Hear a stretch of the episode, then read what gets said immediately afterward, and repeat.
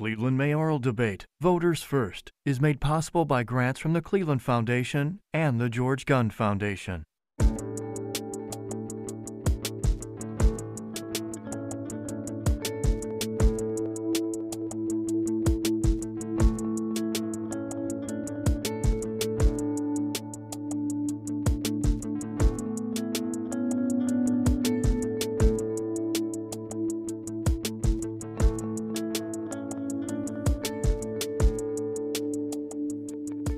Good evening from the Westfield Studio Theater in the Idea Center at Playhouse Square, right here in downtown Cleveland. Welcome to the Cleveland mayoral debate, Voters First. I'm Nick Castell, a senior reporter at Ideastream Public Media and the host of After Jackson, our podcast chronicling the twenty twenty-one mayor's race. Cleveland Mayor Frank Jackson is retiring, and for the first time in sixteen years, the city will elect a new leader. Early voting began today and will continue through the primary election on September fourteenth. Two of the seven candidates will emerge from that primary to face off in the November general election. This is the second of two debates coordinated by Ideastream Public Media and the City Club of Cleveland, a nonpartisan, nonprofit organization and one of the oldest free speech forums in the United States. The rules for tonight have been agreed to by all campaigns. Additional partners are the Press Club of Cleveland and the Northeast Ohio Solutions Journalism Collaborative, a partnership of nearly two dozen media organizations, including Ideastream. We welcome those watching on W V I Z, listening on W C P N, and streaming the event live. At the beginning of the summer, we polled the community to ask what issues are most important to you. Last week, Northeast Ohioans asked the candidates their questions about public safety, racial equity, health equity, housing, and transparency in government. If you missed that debate, you can watch it at city club dot org. Tonight, the candidates will debate on jobs and economic development, transportation and the environment, and public education. Just like last week, our questions tonight come from you, though I may have follow-up questions. The questions have not been shared with the candidates in advance. Candidates will have sixty seconds to answer each question, and when, when rebuttals are needed at my discretion, that person will receive thirty seconds. Not every candidate will answer every question.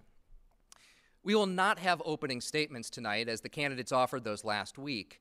Instead, we'll use that time for more questions and more interaction between the candidates. At the end of the debate, each candidate will have sixty seconds for a closing statement. I'd like to now introduce the seven people here who are running for mayor of Cleveland. One of them is going to be Cleveland's next mayor.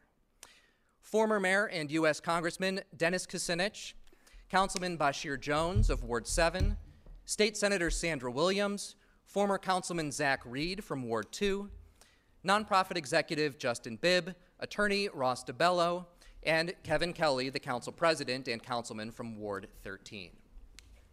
We're now going to begin with questions from you, submitted over the past several months. Following each question, I'll ask several of the candidates to answer before moving on to the next. We begin tonight on the topic of education.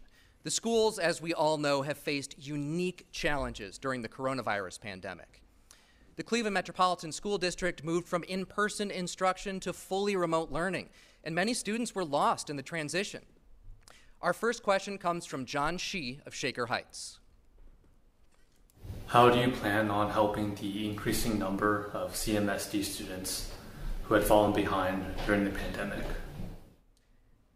And I'll put this question first to Senator Sandra Williams. How will you help increase, how will you help the increasing number of C M S D students who have fallen behind during the pandemic, Senator? Thank you so much for the question, and thank you all for having us here, here again today. It is my honor. Uh, first of all, as you all know, I was the sponsor of the Cleveland Plan, which increased graduation rates from forty-seven percent to over eighty percent, and eighty-six percent if you're looking at the five-year graduation rate. I believe the first thing we need to do to address the issue of the pandemic and education is to, number one, make sure we can close the digital divide that has hurt so many families and who who prevented a lot of families from actually going to school online during the pandemic. Secondly, I think we need to have an intensive approach, an intensive targeted approach for remedial education for the students that have been left behind. I also believe, and I've always believed this, that we should have school uh, tutoring before school, after school, and on the weekends for those students who have fallen behind. Because, see, this is not a new issue. Students have been falling behind for a very Senator, long thank time. You thank much. you. Councilman Jones, I'll put the question to you next. Thank you so much. You know, as councilperson, I work with the great principal over at Wade Park, Doctor Buddy. And what we did was partner C M S D along with Digital C, and we brought, made sure that residents and students had laptops. We made sure that they had iPads, and we purchased that. We also have this beautiful group within Ward seven called uh, P Cs for People. You know, so what we have to do is make sure that we are investing in wraparound services for our children. The fact is that eighty-five percent of student achievement has nothing to do with the school you go to, but with the problems that you bring. So we got to make sure that we are investing in wraparound services and making sure that we end the digital divide. In Ward seven, we also have Digital C. Digital C is doing some phenomenal, phenomenal work in, uh, in alleviating this, this major issue that we have with this digital divide. We're putting, right now in Ward seven, we've partnered with C M H A, and we're putting these uh, equipments on the buildings to make sure that every single resident has Wi-Fi. That's the key. Councilman, thank you very much. Uh, we'll go next now to Council President Kevin Kelly. Same question for you. Uh, thank you, Nick. Let's start with the very notion that we have to all accept is that our scholars must succeed if we as a city are going to succeed. And to answer the gentleman's question, we need to start with an honest assessment of what was lost. My daughter is a going into sixth grade in C M S D, and I had the opportunity to kind of look over her shoulder during instruction, and The, these teachers not only had to teach subject matter, but they had to instruct kids on how to upload their homework assignments and how to, how they would, like, if there's a different device, how do you upload, how do you participate in class? Many kids didn't sign on, many kids were lost. We were not in a position to lose a year. We need to make a, a judgment, we need an assessment of every child and their needs, and we need to decide, can we bring that student back up?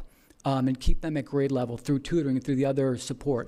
Or do we need to look at, at repeating? But whenever possible, we need to support that child and make sure that every child that lost a step at all during this year is supported. Thank you. Staying on, staying on the topic of education now, we'll hear from Kenneth Valentine. He's ten years old and in the fifth grade in a school on the west side.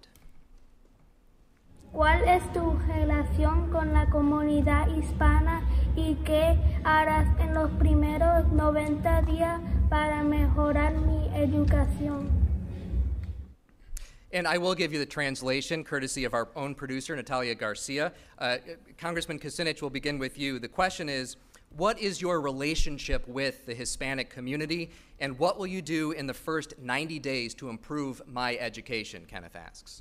Well, uh, let me begin by saying that uh, yo creo que los hispanos americanos son ciudadanos muy importantes a futuro de uh, la ciudad de Cleveland. Uh, entonces, es muy importante por los niños. Uh, and so I, I'm, I believe that uh, Hispanic Americans are extremely important to the city, and I think they want the same things that all parents want. They want to make sure schools are safe, but they want to make sure the children of, who are attending the schools are going to be cared for. I intend to initiate a lead paint or lead testing program to make sure that every child that could be exposed to lead paint or lead pipes is tested, because that is one of the major impediments to children learning. I'm going to see the administrative costs cut in the Cleveland Board of Education, because they're twice what many major school districts are, and put the money back into the classrooms. And I'm going to do something else, and that is to give the parents a chance to have a voice. We're going to start talking about, once and for all, an elected school system again. Give the parents a voice once again. Congressman, thank you very much. Uh, Justin Bibb, I'll, I'll go to you next. What is your answer to Kenneth's question? Well, I want, I want to thank Kenneth uh, for the question, uh, because our Hispanic population is a key part of our community, and they deserve honest, real representation uh, from the next mayor in our city. And as you think about what's at stake in this ele election, improving public education is critical. Uh, State Senator Sandra Williams talked about the Cleveland Plan, and I believe the Cleveland Plan was a good step in the right direction. But we've gone from an F to a D in just ten years, and that's not good enough for me. So number one, we need to address the learning loss that we've seen in this pandemic. I believe that requires more high dosage tutoring and mentoring year round for all of our children inside C M S D. We need to better invest in our teachers and more teacher quality, teacher effectiveness programs so our teachers have the skills and resources they need to uplift our children day in and day out. And as mayor, I want to bring back our apprenticeship programs in every C M S D high school so our kids can be ready to compete in the twenty-first century knowledge-based economy. We'll turn now to uh, uh, Councilman Zach Reed. Same question for you, your relationship with the Hispanic community, and what will you do to improve education? Well, I've had a very broad and good relationship with the Hispanic community over the years. Uh, I used to be the photographer for Marion Rush when she had the, the newspaper and the magazine in the Hispanic community. Uh, so my relationship with the Hispanic community goes back a, a long, long way. Secondly, what I'll do to help that young man, and I appreciate that young man stepping up to the plate and asking that question, asking the question. I mean, what we got to do is we've got to go into those schools and talk to the teachers, talk to the parents, and set and see what type of relationship can we build. We're never going to be able to go to the next level here in the city of Cleveland if we don't build a world-class, first-class educational system in the city of Cleveland. And that, and, and, and the census that just came out shows that, that the Hispanic community is growing in the city of Cleveland and throughout this region. So it is paramount for us to go and talk to our Hispanic students and find out how we can ensure that they're job ready on day one to go out there and help us to rebuild this city. Thank you very much, Councilman Reed. Uh, Councilman Jones, uh, thirty seconds. You know, I just want to say that in order for us to truly have an impact on the Hispanic community, we must work with the Hispanic community. I had the chance to, just the last week, a couple weeks ago rather, sit down with the Young Lords, which is an Hispanic American uh, community activist. We need to put them into place and making sure that they have a place in this city. The city of Cleveland does not respect the Hispanic community the way it deserves. It's the fastest growing community, not only in Cleveland, but in this country. We have to make sure that there's no language barriers in city services, as well as making sure that we have more Hispanic teachers that are working within C M S D. Councilman, thank you very much. We will move on now to what Cleveland students are learning in the classroom. What are Cleveland's diverse communities experiencing when they walk through the door of a C M S D school? And we'll go now to a question from Jessica Vallejo of the Edgewater neighborhood. So recent studies have shown that eighty-seven percent of our country's state history standards do not talk about Native Americans after the year nineteen hundred. With the current attacks and bans on discussions about race in the classroom, how can you as mayor guarantee that my indigenous children and their non-native friends will have access to this education, will be able to learn about their history, Native American history, the people, as well as the history of our black and brown brothers and sisters? Mister Ross DiBello, uh, you'll get a first crack at this question. Thank you for the, the question, Jessica.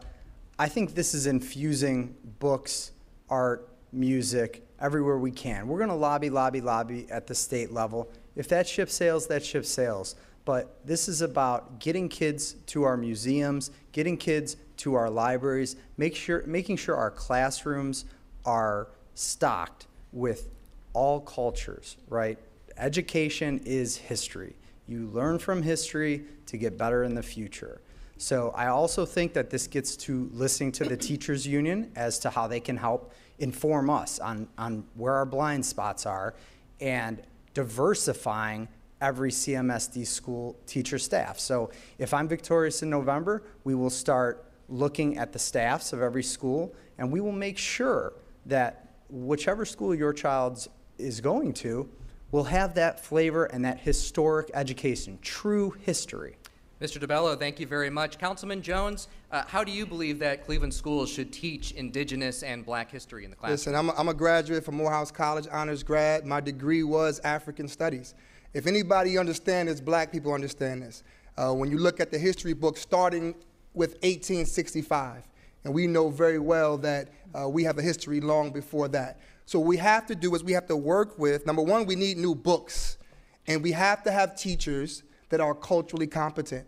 that understands the children that they are educating. I mean, it, it doesn't make sense that you have the fact that the majority of children that are suspended are black boys. Are black boys. Why? Because if you don't understand them, you can't help them. And you know, this is not just words. I've been in the classrooms. No one here has been in more classrooms than I have. No one has spoken at more graduations in C M S D than I have. I have been working with the schools, teaching history, teaching leadership. And I think that's important. You have to, un in order to help somebody, you have to understand where they come from. Thank you, Councilman. Senator Williams, same question for you. Oh, thank you so much. And I can tell you this, if you don't know your history, you are doomed to repeat some of the bad things that have happened in your history. So I agree with the lady who asked this question. Years ago, I sponsored a bill that would require school districts across the state of Ohio to teach not only black history, but every other type of history, Latinx, Asian, indigenous people across the state. And the feedback that I got was that we have too many requirements right now under our educational system. But as the mayor of this city, I can work with the C M S D executive director or C E O to make sure that it is included within our history system. We don't have to depend on the state level to get something done that we know needs to be done. We can do it on our own by making sure that we work within the realms of the system and teach it in every history class in the C M S D district. I would also say this, there are current bills going through the legislature that might Thank prevent Senator. us from actually doing that, but I will work work on that. Thank you.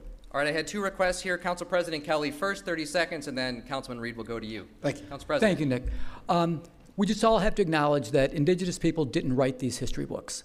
And we've talked about the teachers, and to uh, double down on what Senator Williams said, it all comes to who do you appoint to the board, and that's the mayor's responsibility, and that's where I will commit to make sure that I only appoint members to the board that hold these values to teach true history. Thank you.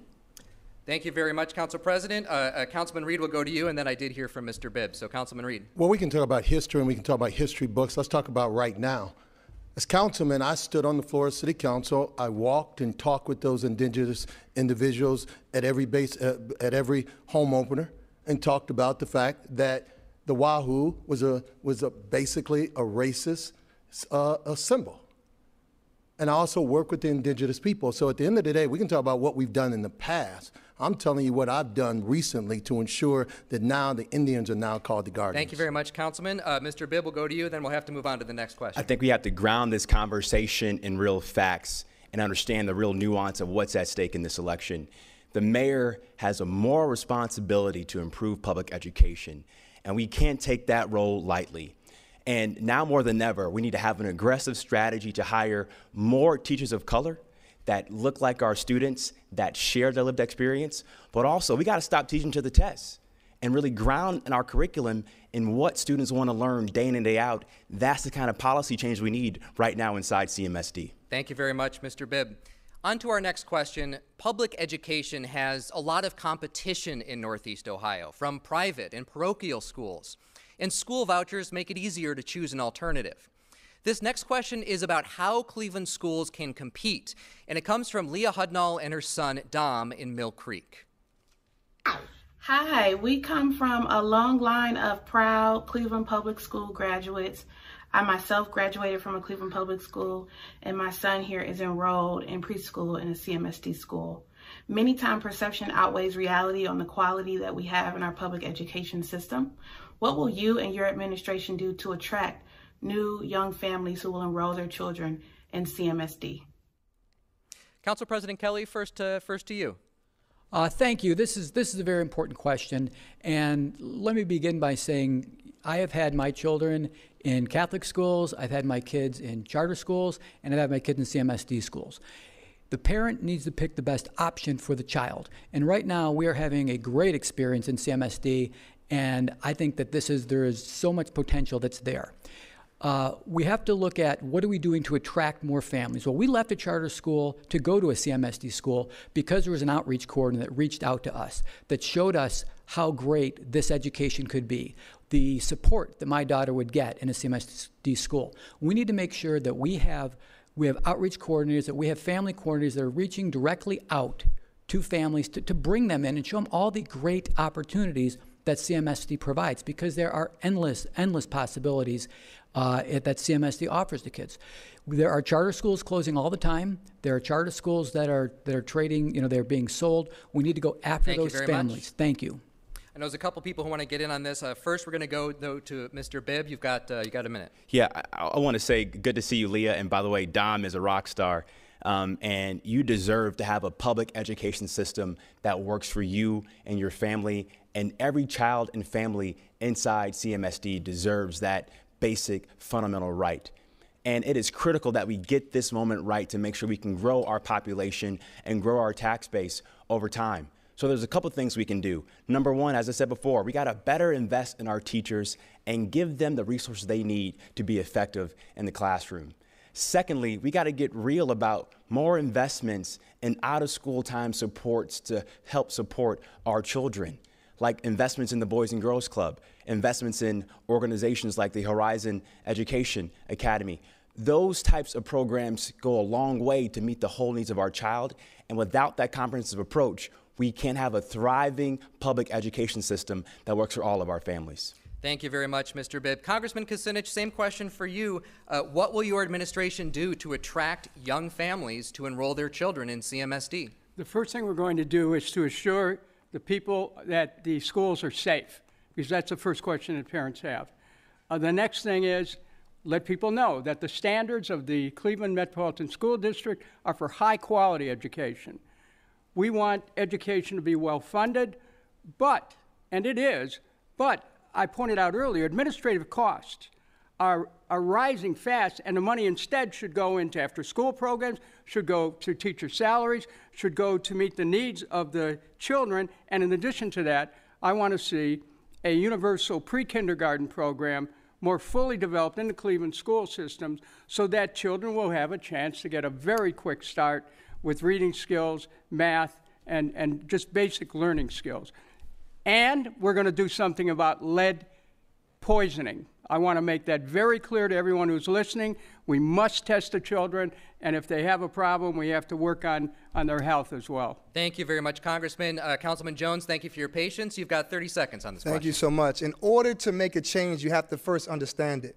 You know, working over at Glenville and J F K, working over at Glenville, Miss Miss Principal Jackie Bell, and if you were to sit down and listen to her, you will see what the issues are. You know, I'm not just talking about what I'm going to do. I'm telling you what I've done. I've worked with the schools, and what the schools need is more funding towards social emotional programming. Children are bringing issues to the classroom, so they don't have no time to deal with math. In my administration, we're going to invest in more wrap-around services. Thank you very much, Councilman Jones. Senator Williams, uh, same question to you. How do you attract new young families who will enroll their children in Cleveland schools? thirty seconds. Thank you very much. Well, listen, uh, t uh, parents come to me all the time talking about the problems that we have in this Cleveland public school system and our grade card rating. The first thing I will let them know is the grade card system that we have in place on the state level is not a direct an accurate reflection of what's happening within the Cleveland Municipal School District. I would sit down with the parents and the teachers, making sure we meet with those parents who are interested in bringing their students to the City of Cleveland School District and tell them all the great things that we are doing. We have people coming from outside of the City of Cleveland putting their children in our school, like the Cleveland School of Arts, like the Senator, thank John you so Hay much. High School. Thank you. Appreciate your time. Uh, Councilman Reed, I would like to hear from you on this. Well, as a proud graduate of the Cleveland Public School System, John F. Kennedy, I can tell you firsthand, when I left that school, I was ready to go to work and take on the task of society. And if we want to attract parents to put their children into the school system, we first got, we first have to ensure that they know when that child graduates that they're ready to take on the task of our society and that they're job ready. And we need to reimagine education. We need to take a school like Collinwood and reimagine Collinwood to be a vocational school. Why do we only have Councilman, one vocational thank you so much. I know it said a minute there. You had thirty seconds for that one. My apologies for the confusion. And uh, uh, I know you're on a roll there. Uh, but Mister DiBello, uh, also to you, thirty seconds. Thanks, Nick. Leah, by the end of my term, we're going to be stealing kids from private and charter schools. We're going to get creative with our curriculum. We're going to build on this summer program. In school, after school, We're going to be doing art, music, sports. We're going to expand on the chess program they do it at Gallagher. We're going to be sending our kids to City Dogs and con- continuing reading with no judgment. We're going to get creative, create independent, critical thought, because that's what we need now more than ever. Thank you very much, Mister DiBello. We'll move on to our next question here. I thank you all for your eagerness and participation in this. We've also got a lot of great questions to get to. Uh, the next topic identified by our community as important in this race is jobs and the economy, particularly as Cleveland recovers from the coronavirus pandemic. Our first question on this topic comes from Rhonda Peoples in the Stockyards neighborhood. What do you see as the biggest challenges facing Cleveland residents in terms of getting jobs that pay a living wage? So the question again is, what do you see as the biggest challenges facing Cleveland residents in terms of getting jobs that pay a living wage? And uh, Councilman Reed, we'll begin with you. Well, the first thing is that you've got to put somebody in public office that understands that making fifteen dollars an hour is the way to go. The wages in the city of Cleveland, as it relates to having a good job, uh, are just too low. And one of my opponents literally stepped up to the plate, went to Columbus, and got the people in Columbus to, to ensure that the people in the city of Cleveland could not make fifteen dollars an hour. And I oppose that. I oppose the fact that you would go to Columbus and do that. Secondly, the thing we've got to do is, like I just said, we've got to ensure that we got an educational system that is second to none. If we put an educational system that is second to none, then these individuals in our wards and in our communities, business leaders, they will know then that a person that graduated from Cleveland Public Schools now is ready to go to work in your uh, business, and then they're ready on day one to be able to go to the next level as it relates to working and making your business a better business. But first of all, we have to ensure that we have a good wage. Seen a lot of hands up. Uh, uh, Councilman, I know you did mention Council President Kelly and the fight over raising Cleveland's minimum wage. I want to give you thirty seconds to rebut. Thank you. I've always supported raising the minimum wage. I have ever since. All, everything that I've said has been consistent, but the Cleveland only plan is the one I opposed. And for all of all of my uh, Mister Reed's talk, I will remind him that he voted against it too on council. And I want to thank you for supporting my my understanding that Cleveland only would be detrimental for our economy. Thank you. Thank you very much, uh, Council President. Uh, Zach, I, uh, I will give you uh, just a few seconds here to respond, then we got to move on. Let's be clear. I went out and I worked to get people to sign a petition to ensure that they can make fifteen dollars an hour. Do you want to pull so, the public record? So at the end of the day, Let's at the end of the day, I support no. fifteen dollars an hour. I went to the street to ensure that they can make fifteen dollars an hour, and you as you council president no. and you as council president you made the decision not no to accept me.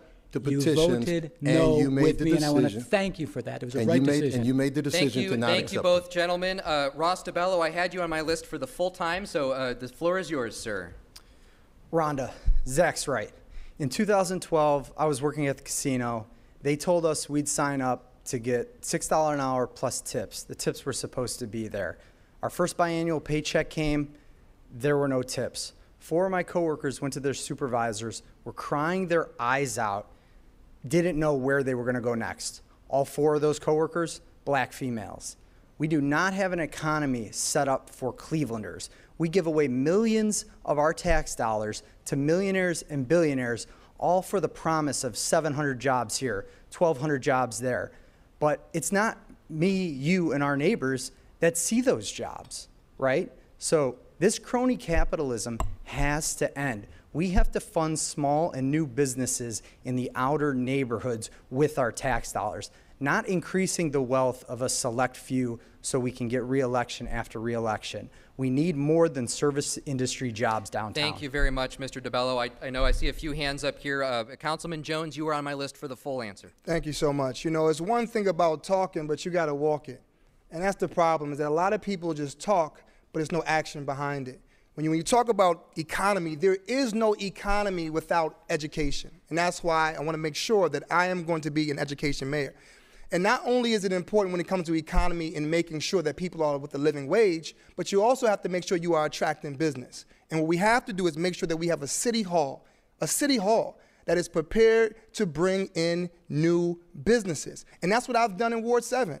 I've done it in Ward seven. Pay attention to what we've done in Ward seven in only two and a half years. Take a year away from COVID, and the fourth year is not even done until January. Two and a half years, we brought in we, Ron Richards, and India Lee, and Lillian Curry, brought in Cleveland Foundation. We got Ron, we brought in Cross Country Mortgage, over seven hundred new jobs, two brand new hotels, a Dave's supermarket.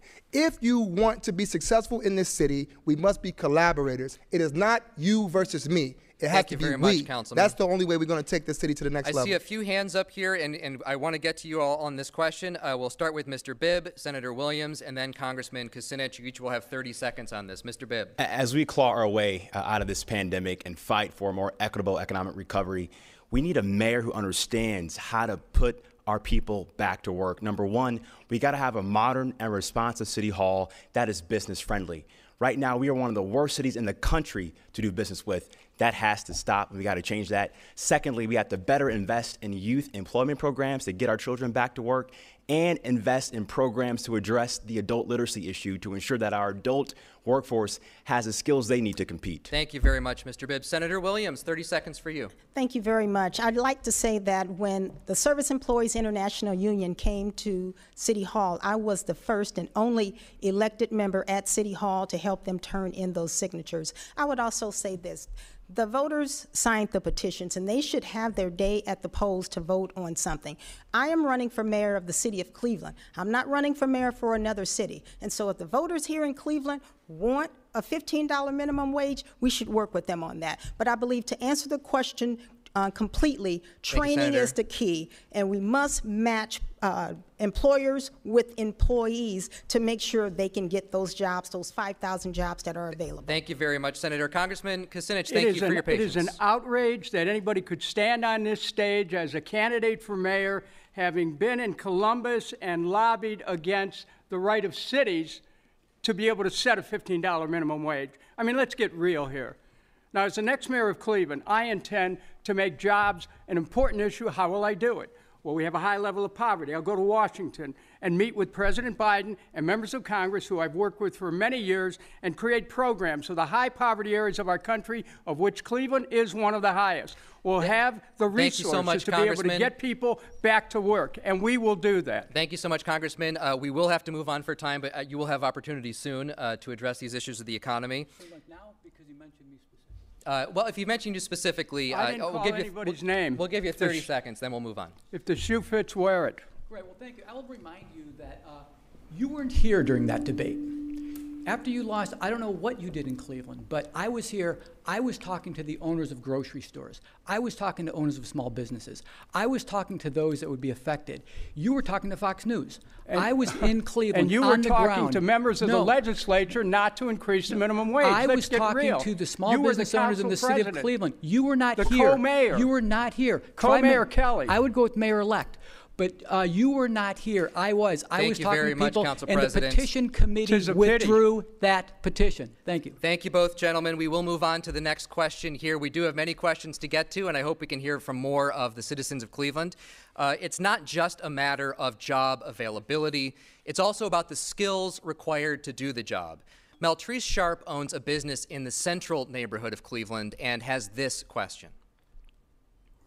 We have thousands of city residents that are looking for a good job that will provide a family-sustaining wage and cannot find one for various legitimate reasons. On the flip side of that, we have businesses that are looking for qualified residents to fill open positions.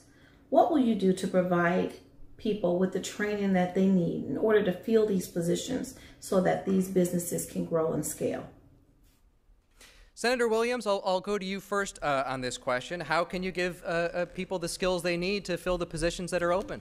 Thank you so much for the question. Listen, um, there are programs available through the state of Ohio that we can utilize to help employers train workers or potential workers for those jobs, uh, number one. But number two, as the mayor of the city of Cleveland, I believe it's very important that we take money out of the city budget and work with those employers who need to match employees and employers. That'll be a part of my responsibility as mayor.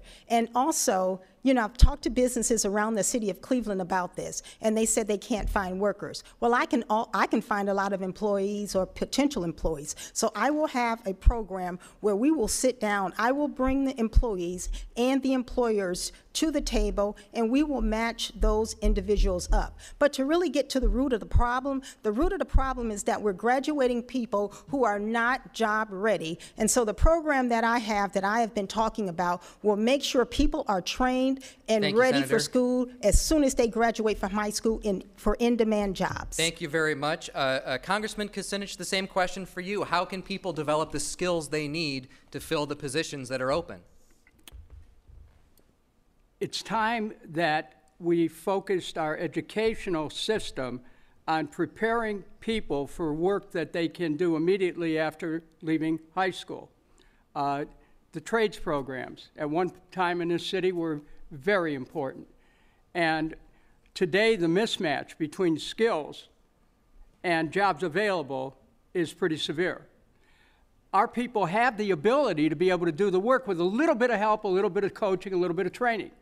That's why we need to reinstitute job-specific adult education classes through the Cleveland Metropolitan School District and use those schools after school so that after people come back from their work, they can have an opportunity to better their skills.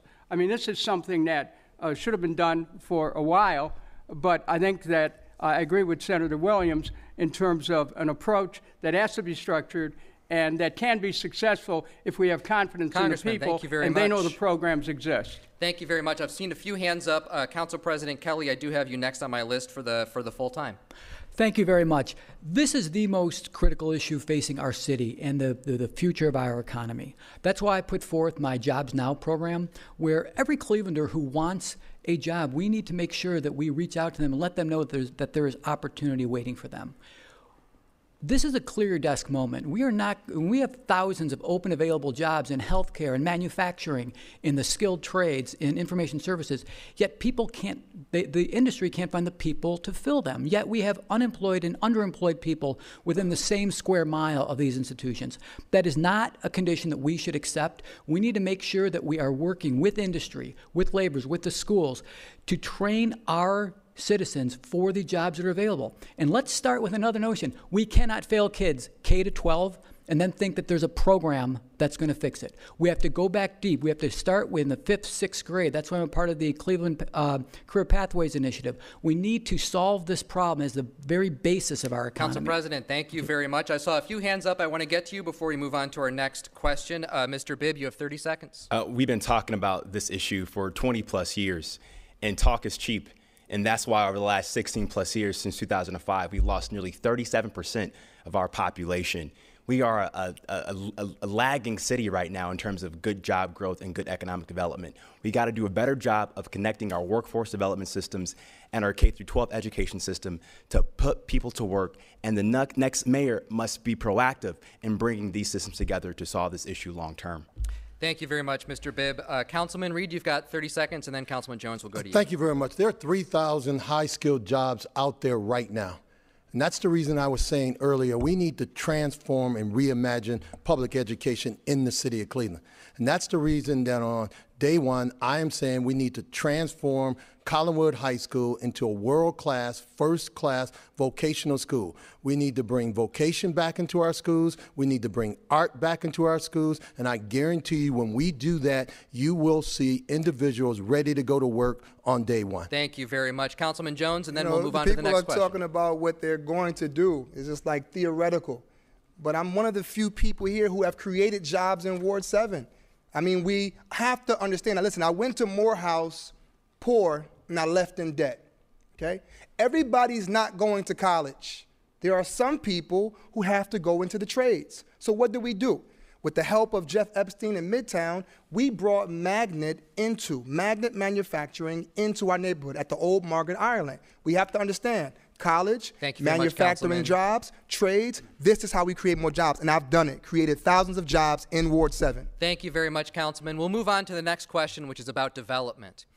We've seen that the housing market in some parts of Cleveland are hot right now, particularly on the near west side.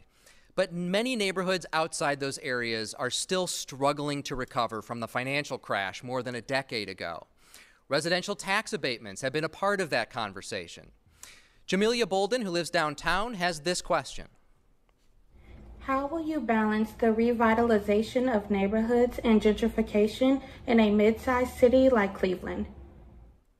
And the question is, uh, how will you balance the revitalization of neighborhoods and gentrification in a mid-sized city like Cleveland? Councilman Reed, uh, you're first up.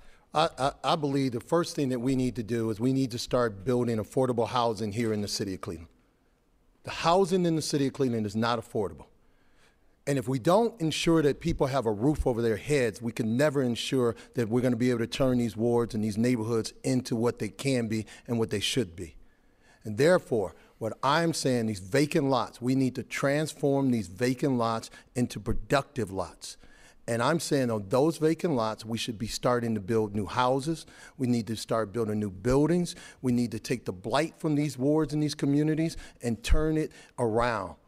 We should, no, we should in no way be called the poorest city in America with all the, the resources and all the funding that we have. And what I'm going to do, what I've said from the beginning, this election is about neighborhoods. What I am going to do is to start to invest in neighborhoods, especially the neighborhoods on the east side of the city of Cleveland. Thank you very much, Councilman. Mister DiBello. Thanks, Nick. These six don't want you to know, but we are going to get rid of the blanket fifteen-year tax abatement. Beyond that, to worry about gentrification and displacement, we're going to do rent caps, right? Even if you don't get displaced, you can't be asked to pay thirty-five, forty, forty-five, fifty percent of your income towards your rent. So we want to revitalize every neighborhood, all thirty-four. We want to spur development everywhere, not just a few places. And we're not trying to make wealthy people wealthier any longer. This served its purpose. We're going to get rid of that tax abatement, and we are going to create affordable transit-oriented housing in all parts of town. And we are going to use our high schoolers, young adults, and those re-entering society to build on those vacant properties, right? We have way too many vacants. Those can become beautiful places with affordable prices. Thank you very much, Mister DiBello. Senator Williams, same question for you, then I've seen some hands up. But Senator, first to you. Thank you very much. Well, first of all, the east side of Cleveland and many other communities have never recovered since our two thousand eight recession. There is one person who bought her home in nineteen seventy-three for thirteen thousand five hundred dollars.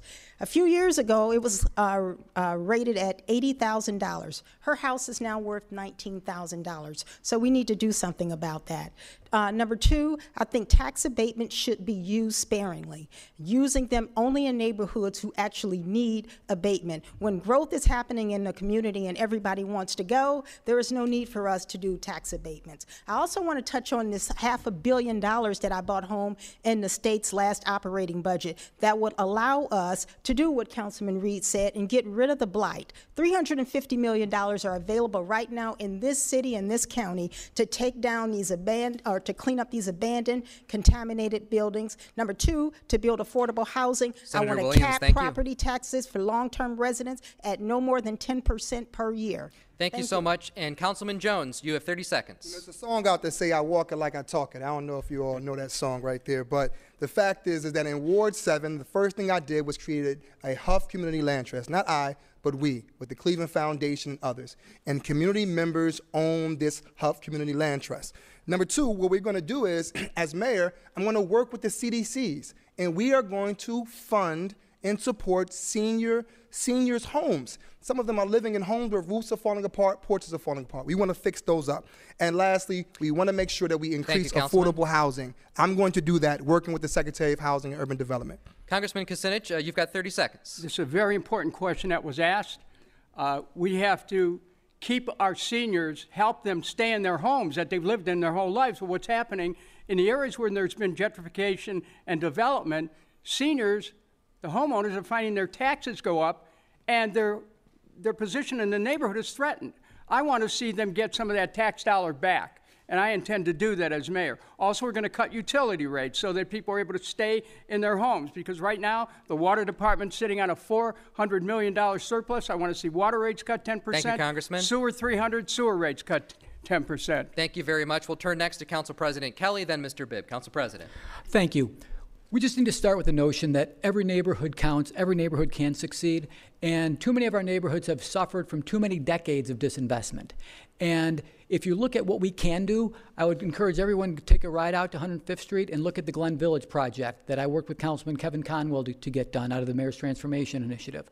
Look at West twenty-fifth street. We can. The public sector is going to need to step up and provide some capital for underserved neighborhoods, but we can do it if we have that attitude. Thank you. Council President, thank you very much. Mister Bibb. This question is so important because it speaks to this notion that the way we do economic and community development in the city is completely broken. We've got to stop this one-size-fits-all approach and invest in a hyper-local approach to better invest in people and neighborhoods all across the city. As mayor, we got to, I want to rethink our abatement policy to spur more inclusive economic growth. And we got to do a better job of investing in jobs hubs like the Opportunity Corridor, not an asphalt plant, to put people to work in neighborhoods like the Southeast Side. Thank you very much, Mister Bibb. On to our next question. The latest figures from the U S Census Bureau show that Cleveland lost six percent of its population over the last decade, and that's despite new growth and development in some neighborhoods, as we've been talking about. Courtney Green of Glenville asks this. How do you plan to cultivate a system of support to retain our city's young professionals, specifically those who have been born and raised in Cleveland and or come from historical marginalized communities? And Mister Bibb, we'll go back to you for the first answer. Yeah, we, we have to do a better job in this city of investing in culture, investing in young professionals, and make sure they have a seat and a voice at the table. You know, when I worked in county government, I led an initiative called the Next Generation Policy Fellowship Program that helped over fifty plus young professionals work in city government, to give them a voice and, and a seat at the table, to know that they have a, a decision-making process and have authority in making sure we can invest in Cuyahoga County and in Cleveland. I want to do the same thing as mayor. I want to have a fellowship program for young people to work in city government. And we got to invest in the culture of all of our residents. We're a majority black city, and a lot of our cultural assets don't reflect that. We must do a better job of telling that narrative And, and, and, and sharing that story all across this country. That's how we make sure that young people have a seat and a voice in city government. Thank you very much. Congressman Kucinich, the same question for you. Uh, how will you help uh, attract and retain young professionals in Cleveland? Well, the, the point that's being made here is that we have to remind our young people that there's a place for them in this community. And you do that through number one, providing job opportunities, and we need to work in both government and the private sector to do that for young professionals. Number two, providing basic services in our neighborhoods, safety and, and, and keep, keeping the streets clean and, uh, and, and keeping the environment of the community uh, as clean as possible, because that will attract young people to stay in. We have to make sure our entertainment districts are, are, are kept up, and uh, that we attract more people in. See, Cleveland is really on the cutting edge of a whole new period of growth, because we're all over the country, people are finding that their water supplies are beginning to run out. We have an abundance of fresh water here, sitting on a larger supply in the Great Lakes. That is our future. That's going to help us keep young people here. Thank you very much, and it will help us attract more young people to Cleveland. Thank it's you a very happening much. place. I've seen some hands up. Uh, we're going to go first to Mister DiBello. You've got the full time for this one, and then we'll go to others. I'll rebuttal that, though. Uh, uh, uh, we'll get to you next, if that's all right. So, Mister DiBello, you've got the full time, and then we'll get to some other rebuttals. Thanks, Nick. Sorry, Bashir. Uh, you know, we're we are one of the only urban areas on planet Earth that can consistently loses people, election cycle after election cycle, decade after decade. You know, we're number one in the nation in poverty. Why would you want to set up shop here? We do have, you know, racially, environmentally uh, broken leadership, right? We're built this way on purpose. So we've got to start by electing better leaders, right? We're number one in the nation in child poverty.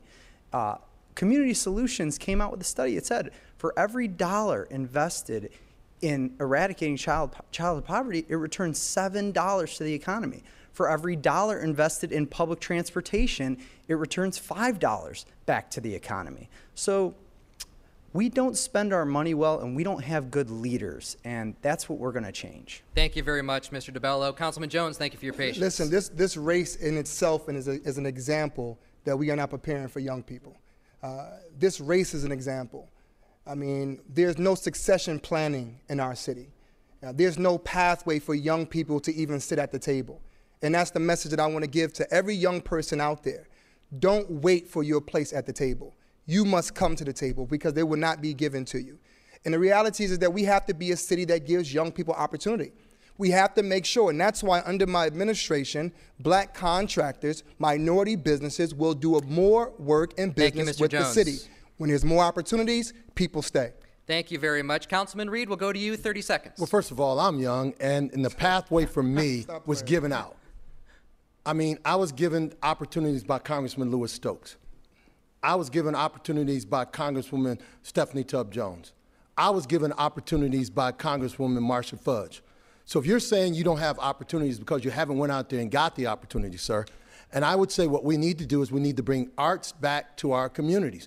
If you want to get these young people coming back into our communities, let's transform these vacant lots into places where artists want to live, work, and play. And I would guarantee you, when we do that, you will see more artists moving back into our communities. And we all know when artists move into our Councilman communities, Reed, thank you these very neighborhoods much. thrive.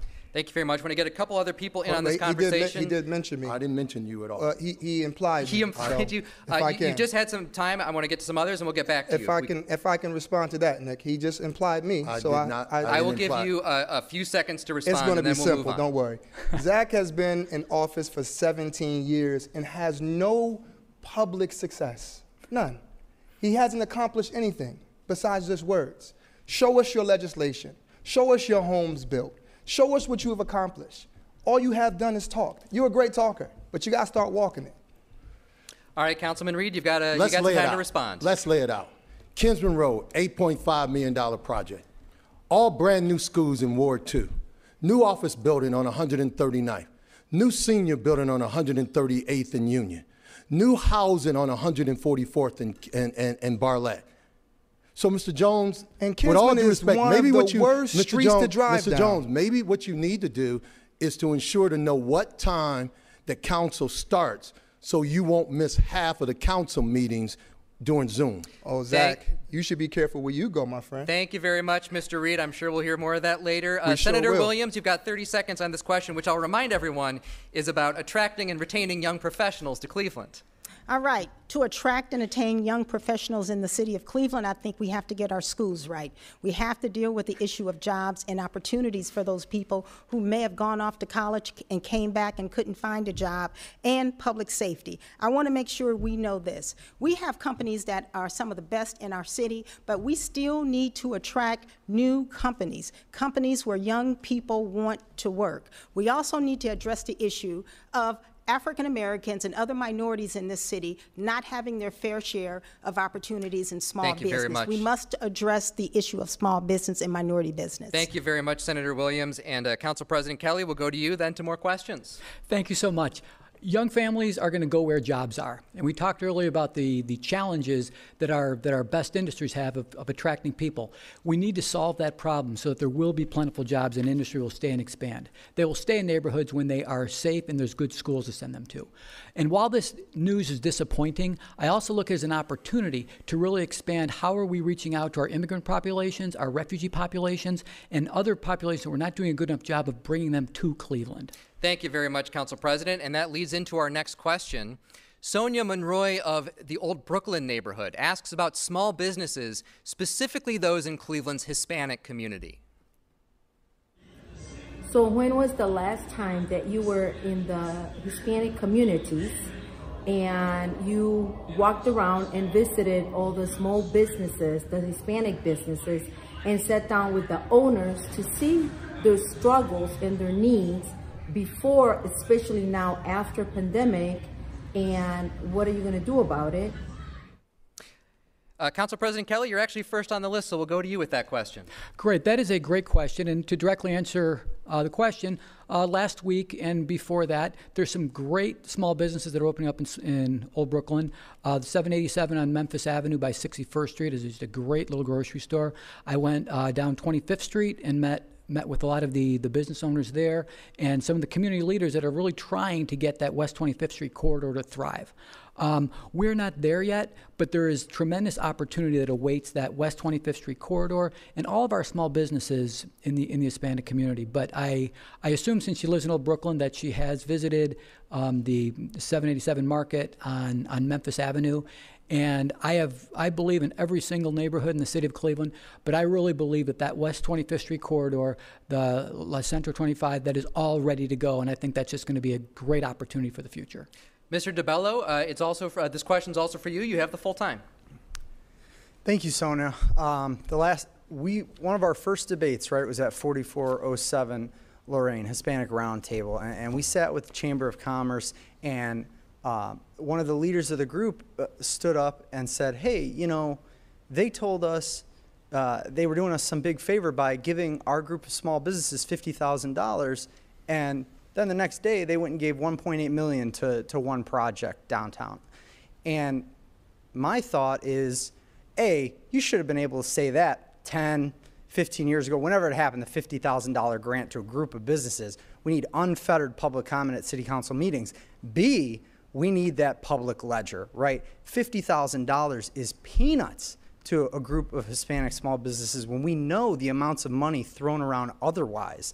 So we need you to be able to communicate better to us, and we need to see where our tax dollars are going and what we're spurring. Thank you very much, Mister DiBello. Councilman Reed, same question for you about supporting Hispanic small businesses. You've got the full time. Thank you very much, Nick. Well, as the Minority Affairs Coordinator for the uh, Secretary of State, Mister Frank LaRose, my job was to travel throughout the state of Ohio, talking to minority businesses, organizations, and individuals on ways that we can grow businesses, start a business, grow a business, and maintain a business. So one of the stops that I asked the Secretary to come to was right there on West twenty-fifth, and we met with Janice Contreras. And we talked about the fact that she wants to build a Hispanic incubator right there on West twenty-fifth. And they need the funding. So you would think that a city should embrace the Hispanic community. And the fact that we've got five hundred eleven million dollars, we should be giving a portion of that funding, like Cincinnati is doing, to the Hispanic community to grow jobs and to grow businesses. When I'm mayor of the city of Cleveland, I'm going to take what I learned with the Secretary of State, and I'm going to create jobs in the Hispanic community, in the African-American community, and throughout the great the city of Cleveland. Thank you very much. A few hands up on this. Uh, Councilman Jones, I saw yours first. As a city, if we want to increase population, we must make sure that we are supporting a diverse community. Uh, the fact is, uh, you know, I was over there at the West Side Market and talking to the resident, uh, to the to the business owners there, and just to see how we have absolutely failed them. The Hispanic community, we failed them. So what we have to do, over sixty percent of business in America is small businesses. So what we need to do, what we're gonna do, is take some of the funding of the five hundred eleven million dollars and make sure that small businesses get the grants that they need to be successful. Thank you, Councilman. Thank you. Uh, Senator Williams, uh, your next thirty seconds, and I saw some others too after that. Thank you. So to directly answer your question, yes, I have sat down with Hispanic and Latinx business owners all throughout the city of Cleveland and throughout the state of Ohio. And the concern is the lack of support and the lack of resources and the difficulty in doing business in the city of Cleveland. So for me, my answer to them, as well as large businesses, we're going to create a one-stop shop for all businesses in the city of Cleveland. We're going to remove the red tape that currently exists. It should not take you this long Thank you, to Senator. do business in the city of Cleveland. Thank, Thank you, you very much for your time. Congressman Kucinich. Through the sixteen years that I was in the United States Congress, I had a liaison to the Hispanic community who went, literally spent every day checking with businesses. Uh, his name was Luis Gomez. He has since passed, God bless his soul. But Luis reached out, and I intend as mayor to have individuals who will, their job will be to reach out to the Hispanic business community and to see what their needs are with respect to banking, Thank you, Congressman. Uh, and, and marketing and the things that can help make a business thrive. Thank you very much, Mister Bibb. Yeah, I was just with uh, Ricardo Leone, who runs the Metro West C D C uh, in the Clark Fulton neighborhood. And we talked about some of the pain points that we're seeing from many of our Hispanic businesses that really echo the major policy issues we see across our city. During this pandemic, it took months after months for small businesses to get the relief they deserve because we have an outdated city hall. And then secondly, we have to be a more business-friendly city, and it takes a mayor who can be hands-on in that approach to ensure we can create good quality jobs all across our community. You're tuned to the Cleveland mayoral debate, Voters First, the second debate hosted by Ideastream Public Media and the City Club of Cleveland. We're speaking with the seven candidates who are competing in the September fourteenth mayoral primary. We'll turn now to two related issues, the environment and transportation. This question is from Aubrey Fox in the Jefferson neighborhood. What are your plans for our waste management system, specifically regarding our field recycling program? Uh, if you didn't hear the question, it is, what are your plans for our waste management system, sp- particularly uh, regarding the failed recycling program? And Mister Bibb, will go first to you. You know, it, it's a shame that it took nearly two years for uh, this mayor and council leadership to be transparent on the fact that we want recycling in this community. Uh, and the fact that we've, you know, gone to a curbside recycling program, that's okay. But I believe as the next mayor, we got to hit the reset button, invest in more community education to give our residents the education they need on how to recycle. We also have to do a better job as a city of investing in what, in what, what works. Um, you look at the great program that Daniel Brown started, like with Rust Belt Riders, that is investing in composting. It's that type of investment in community-based programs we need to address this recycling issue long-term in our city. Thank you very much, Mister Bibb, with time to spare. And for those who may not be familiar with the ins and outs, Cleveland has uh, restarted its recycling program, but it is opt-in and it's less frequent than it used to be. Council President Kevin Kelly, where do we go from here? Thank you. The, we all need to be committed to doing better with how we treat our solid waste. And the recycling program that collapsed because of the, the international market, and we failed at educating the people in terms of when it was ending and what we were going to do to bring the to bring the program back. We are starting with a more limited recycling program, and it's going to start with those goods where there is a market for for fibers, for aluminum, for some plastics. But the days of just throwing everything in a blue bucket are over. But we can get back to a more to, to a more robust recycling. But we program, but we need to make sure that we're creating the economy in the city of Cleveland. We should not be shipping our recycled goods out of the city of Cleveland. We can create that local economy, create a circular economy where we do our own recycling, where we put our solid waste back into productive use. But it's going to be, it's going to take a tremendous amount of community education, and it's really going to take everybody to understand the complexities and the challenges of the of recycling with this market. Thank you very much, Council President. Councilman Jones, we go to you. Then I saw some hands up. Councilman Jones. Thank you so much. You know, we found out about the issue through a press release. So number one, communication is extremely important. We have to be able to communicate with our residents. You know, dumping is a major issue in our city. I mean, a major issue. So the plan is for us to make sure that we have a great recycling, uh, recyclable uh, uh, program, but also as mayor, I'm going to bring city services to you. I'm not going to wait for you to come. Right? City Hall has to come to you. And that's why as mayor, I'm going to walk the streets, and we're going to fix the sidewalks. We're going to take care of the trees, and we're going to make sure that you understand that you can trust us. We have to rebuild the trust back in this city. And I understand. I get it. If we don't listen to you, then that is why you leave the city, and that is why you don't believe that we can take care of business. And as mayor, we are going to come right to your doorstep. So whether it's recyclable or recycling, or whether it's dealing with the dumping issue, we want to hear from you, and we want to make sure we implement the solutions that you come up with, Thank that you. we come up with together. Thank you very much, Councilman Jones. Con- uh, Congressman Kucinich, thirty seconds. You cannot blame the people of Cleveland for the failures of waste management.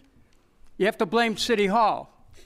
And you don't want to recycle failed leadership. Congressman, thank you very much. Uh, we will go next to uh, uh, Councilman Zach Reed. Let us be clear. We have in our system a checks and balance. The fact that Cleveland City Council did not know that recycling had stopped in the city of Cleveland is alarming, and it's a shame. Let's be clear. As the congressman said, you cannot blame this on the citizens of the city of Cleveland. You gotta lay the blame where it actually is. It's at City Hall. And I've said, when I'm mayor, we are going to fix city services in this city. Thank you very much, uh, Councilman Reed. Uh, Senator Williams, thank you for your patience. And Mister DiBello, I saw you too. Thank you very much for uh, the question. Listen, um, as mayor, you have to be transparent and you have to be honest with the people you have been elected to represent. And that's what you will get from me. If I were not going to be dumping your uh, recyclables there, you would have known about it. That's the first thing we have to do, make sure we're honest with people. Secondly, I think we need to teach people where their recycling goes. There are so many rules about what you can recycle, what you can't recycle, who can go where. Thank you very much, Senator. We ma- need to make sure people are educated in our city about how to recycle. Thank you very much, Mister DiBello. thirty seconds for you. Thanks, Nick. Yeah, uh, really we should just be blaming the Fox eight I team, right? Or else we wouldn't be having this discussion. There'd still be the two trucks, and what other city is having this discussion? Uh, of course we need to do recycling, just pay the seven million dollars. Justin's right, we need to start composting, and further beyond that, we have a place that's been wrecked in an environmental justice sense. We need more trash cans, we need to convert more parks. Um, this goes well beyond recycling, so thank you. Great, thank you very much. We'll move on to another environmental issue. One of Cleveland's biggest environmental assets is Lake Erie. And uh, Zach Kaiser of Tremont has this question about our Great Lake. Lake Erie and the rest of the Great Lakes are the largest bodies of fresh water in the country. As access to fresh water becomes increasingly scarce and further commodified, what specific environmental policy would you champion to preserve Lake Erie for generations to come? Councilman Reed, how would you preserve Lake Erie? Well, first of all, I want to thank you for the question. Uh, the first thing that I would do is I would say that I would do like Carl B. Stokes did. I would go to the I would go to our river and basically say this is a great asset, and we need to preserve it. The one thing that I would do that uh, I had eleven years working for the Ohio Department of Natural Resources. So my job for eleven years was to preserve the natural resources throughout the state of Ohio. So I've got a long history of doing something about natural resources here and preserving natural resources. The other thing I would do for our lake, and I, I would work with our senators and our people in Washington, D C to ensure that individuals know that dumping fertilizer and the whole lights and coming down to our natural resources, it's not, it's not, it's not negotiable. We are not going to accept it. So we need to work with our leaders in Washington. We need to work with our leaders in Columbus to ensure that we've got this fresh body of water. It's a great natural resources, and we're going to preserve it by any means necessary. Thank you very much, Councilman Reed. Congressman Kucinich, you've got the full time for this. How would you preserve Lake Erie? As a member of Congress, I was I, I helped to uh, move a joint commission, U S Canadian commission, to stop the taking of bulk water resources out of Lake Erie. Lake Erie is absolutely our future. It is our health. It is the path for Cleveland to reestablish itself nat uh, nationally. Specifically, I want to see uh, tree planting along waterways to stabilize banks. I want to help uh, create floating wetlands to help purify the water uh, that's near, near the uh, shore. Uh, beyond that, we need to stop the use of pesticides and herbicides by City Hall and help our residents learn how they can use non-toxic means of lawn care, and, uh, uh, for example. This, this lake is so precious to us, and as the next mayor of the city of Cleveland, I am fully prepared to lead the way to protecting it as a natural resource, Thank you, as our source of water, recreation, everything that it does. Thank you very much. Senator Williams, I had you on my list for the for the full time for this question, and then my apologies to those with their hands up. We will have to move on. We're getting close to the end.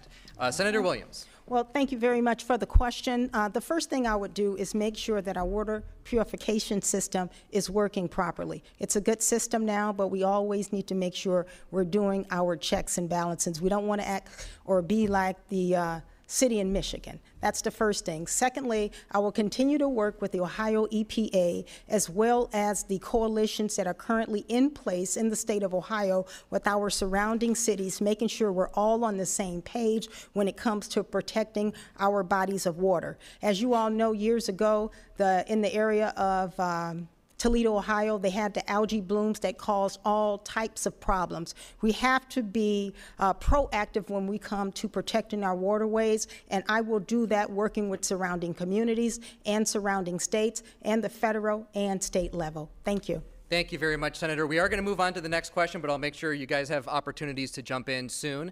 Uh, we can't talk about protecting the environment by cutting greenhouse gases without talking about transportation.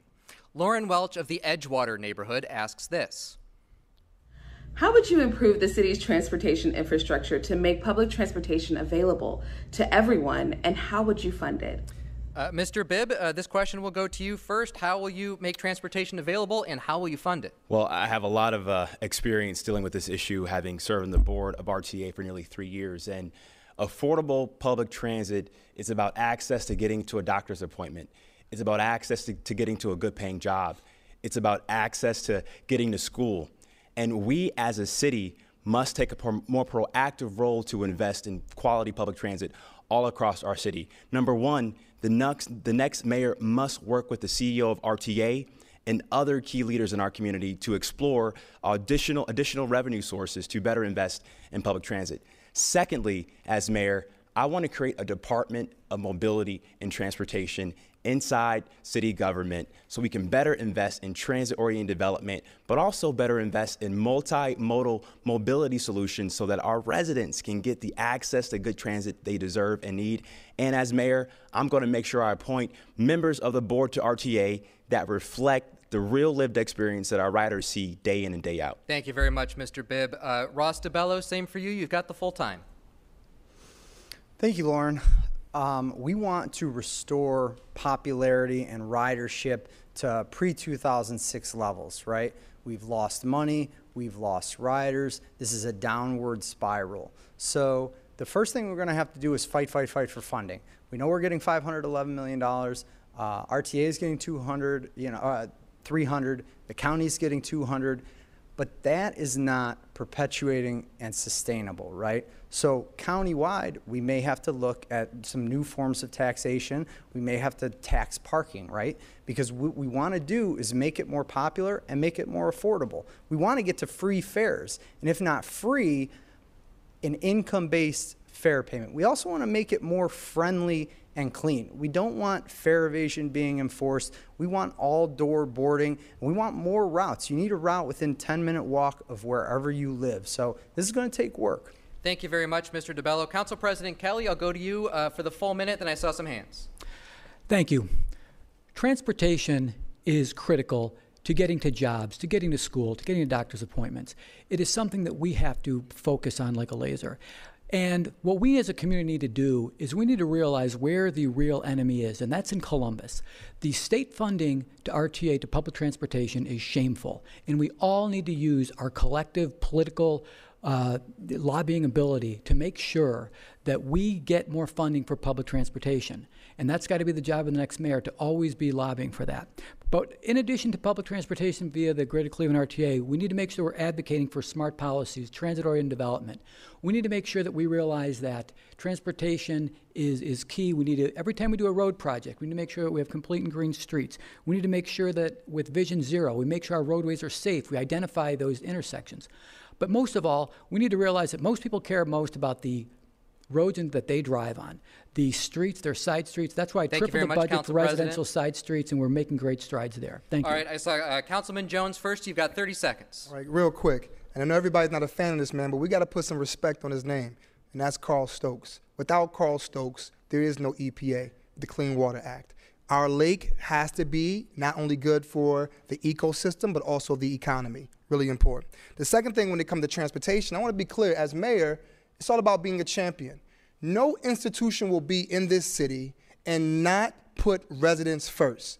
The residents will be first. We want to hear their thoughts and their concerns. It doesn't make sense that Thank you have Councilman. an R T A that removed, removed some buses from different communities without allowing the community members to have any say-so about it. Thank you very much, Councilman. Uh, uh, Councilman Reed, we'll go to you, and then Senator Williams. Well, let's first of all put uh, call it like it is. First of all, a mayor needs to put board members that understand the importance of transportation. And we talk about people walking the walk and talking the talk. When the mayor of the city of Cleveland shut down Public Square and didn't allow buses to go through, board members didn't say anything. Board members didn't step to the plate. It took citizens like myself to go out there and demand that we open this, this public square back up, because people were being late to work, their doctor's appointments, and going where they needed to go because a mayor stepped up, closed down Public Square, and it took Thank citizens you, like me and others to get it open. So I do need to move on. Uh, Mister Bibb, I'll give you a couple seconds to respond because the board was mentioned. Well, I, I wasn't on the board uh, during that time, uh, with all due respect, Councilman Reed. Um, and, and I also want to say this. Uh, as mayor, I'm going to do everything in my power to not only open up the buses back to Public Square, but we got to remove those jersey barriers too, because folks are sick and tired of that as well. Uh, thank you very much. And uh, Senator Williams, very briefly, then we got to go to the last question and closing statements. Very, uh, thank you very much. Listen, I just brought home thirty-three million dollars for transportation funding. And for the first time in Ohio's history, I was able to get the Greater Cleveland Regional Transit Authority Um, on the track system. That's with the Ohio Department of Transportation, so that they could replace the rail cars that we have. This has never happened in the history of the city of Cleveland. Secondly, because so many of our residents are traveling outside of Cleveland to go to work, we need to have direct transportation for those individuals, not to have to catch two and three buses to get to work, but make sure that we are working with employers and working in the neighborhoods where those employees work to get Thank them directly much, to Senator. their location. Thank you. Uh, I'm not sure if I saw any other uh, rebuttals here. Uh, Congressman Kucinich, thirty seconds, and I believe uh, that'll be wrapping us very soon. Congressman. I helped form the Regional Transit Authority, and, and the basis for it was this: low fares, increasing the frequency and distribution of service. Our population is greatly different now. We need to make sure the services go to where people live. R T A's plan, new plan doesn't necessarily do that. So I'm going to see that plan reevaluated. You know, after the plan was put into effect, there were people on the east side who said they couldn't get to work because the bus, uh, they had to walk three blocks to get to catch a bus. We're going to change it and make sure that the transit dependent are able to get access to being able to a bus Uh, nearby. Thank you very much, Congressman. It's time now, believe it or not, for closing remarks. I wish we could go a few more hours. Uh, the order was determined at random earlier. Candidates, you will have sixty seconds to uh, deliver your closing remarks. We begin with Ross DiBello. Thank you, Nick. Let me be clear, Cleveland. We need significant change. Let me be clear. We're not going to get it with any one of these six. Let me be clear. I want this damn job. Let me be clear about what separates me from these six. I want full-blown public comment and participatory budgeting of every penny. I want to end the fifteen-year blanket tax abatement. I want to stop giving our tax dollars to millionaires and billionaires. I want to start a public bank. Let me be clear about how some of my opponents see and use crime. A few of them want to add hundreds of officers. One of them wants to take the officers working at desks and put them onto the street. This either means that they simply don't get the root causes of crime, or that they perfectly get it, they just don't care about our mental well-being and the level of discourse. These six are more of the same. My plan's at ross dibello dot com. I'm asking for your vote because I want this job. Thank you very much, Mister DiBello. Congressman Kucinich, your closing statement. Some of uh, my opponents in this race are referring to me as uh, Dennis the Menace. Uh, let me assure them that's correct. Yes, I am a menace. I'm a menace to violent criminals who are running in the streets. I'm a menace to banks who redline. I'm a menace to utilities, which price gouge people. I'm a menace to crooked politicians who steal from the taxpayers and to those who look the other way.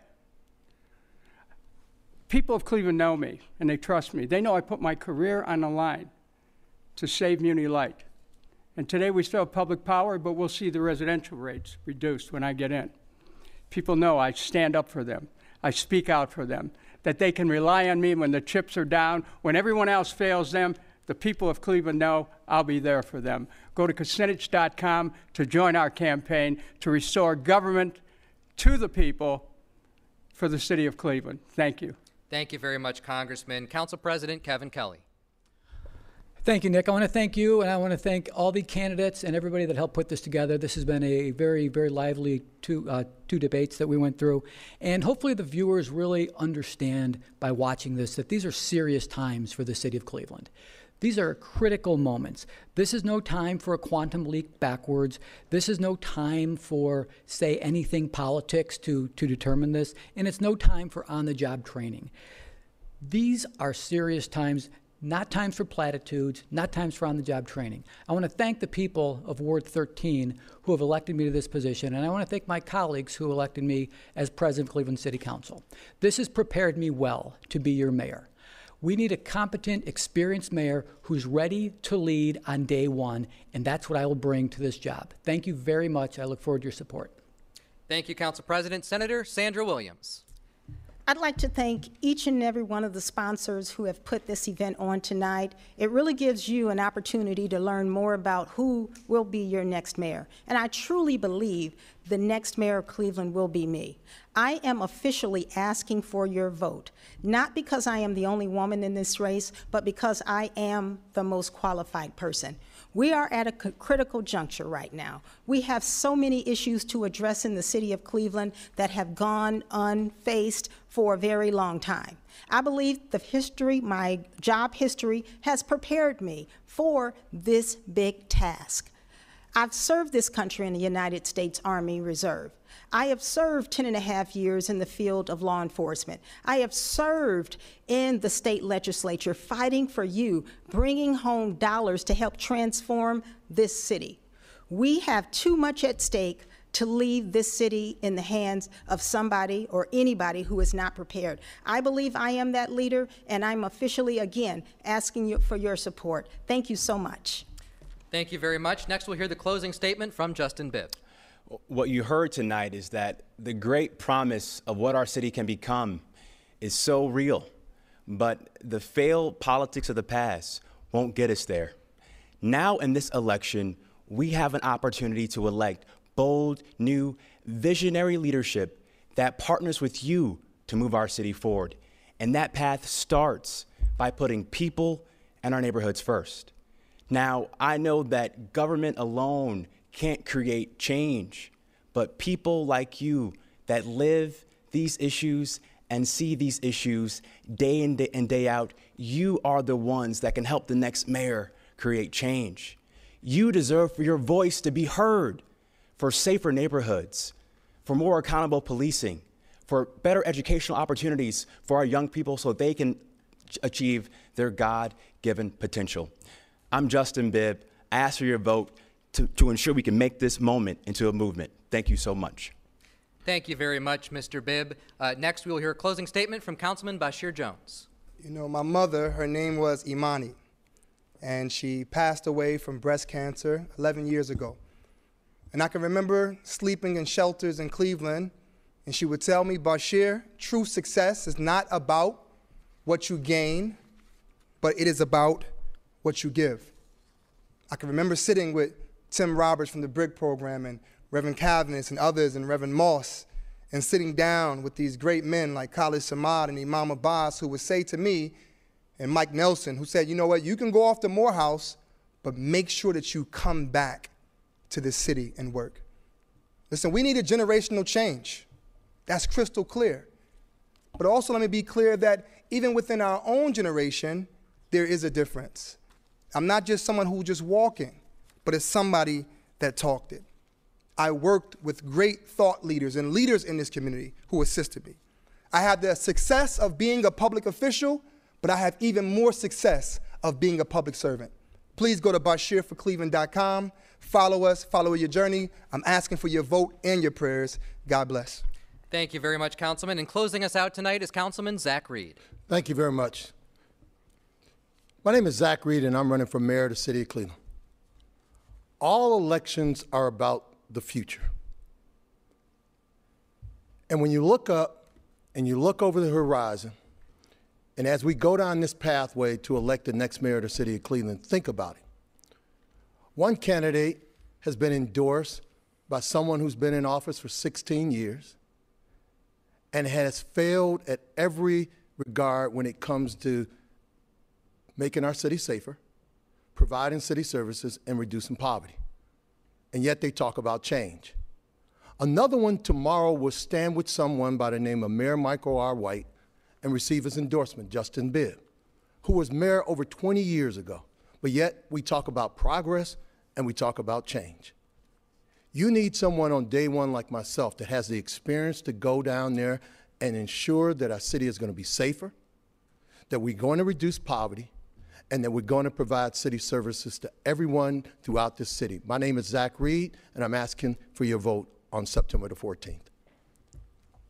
Well, thank you all for joining us for the second of two mayoral debates in this primary election cycle here in the city of Cleveland. This debate was produced by Ideastream Public Media in partnership with the City Club of Cleveland. Our media partners are the Press Club of Cleveland and Neo Sojo, the Northeast Ohio Solutions Journalism Collaborative. Our thanks to the candidates for participating in this debate. Thank you all very much for spending the time, for answering the questions, and for having a respectful and honest conversation with each other.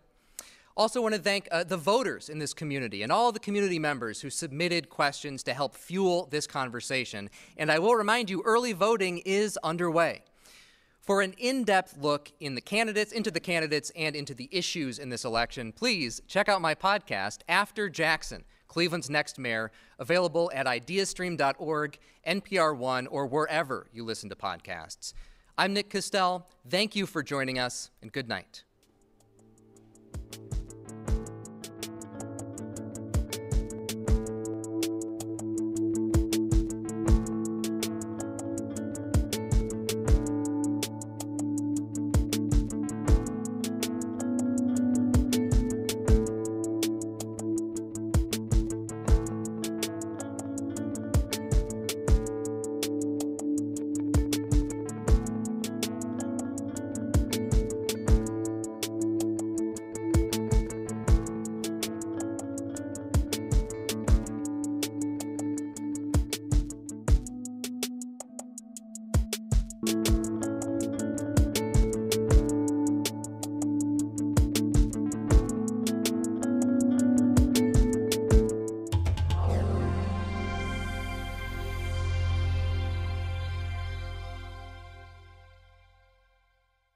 Cleveland Mayoral Debate, Voters First, is made possible by grants from the Cleveland Foundation and the George Gund Foundation.